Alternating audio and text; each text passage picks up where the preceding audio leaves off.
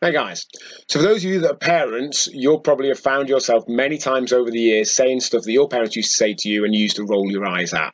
I know I do. Just the other week, we had a few days away where our kids' behaviour wasn't particularly great. And one of the things I said a few times to them, which I remember being told many times when I was a child, was two wrongs don't make a right. As in, someone else misbehaves, you misbehaving doesn't then make it all okay. It makes it worse, if anything. And that's still the same. It's the same when we were a child, it's the same when we were an adult. You know, if other people are breaking lockdown, us breaking lockdown or doing things that are outside of the recommendations doesn't make that then okay. It just makes it worse.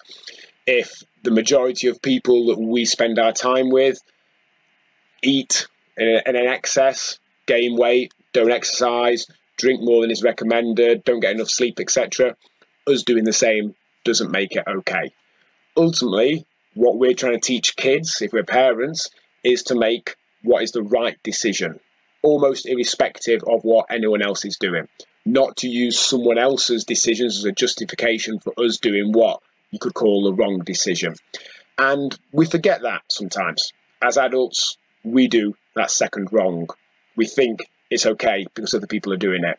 We think because certain people are breaking lockdown, doing things that aren't okay from that perspective, not taking the the recommended precautions, that it's okay for us to do the same.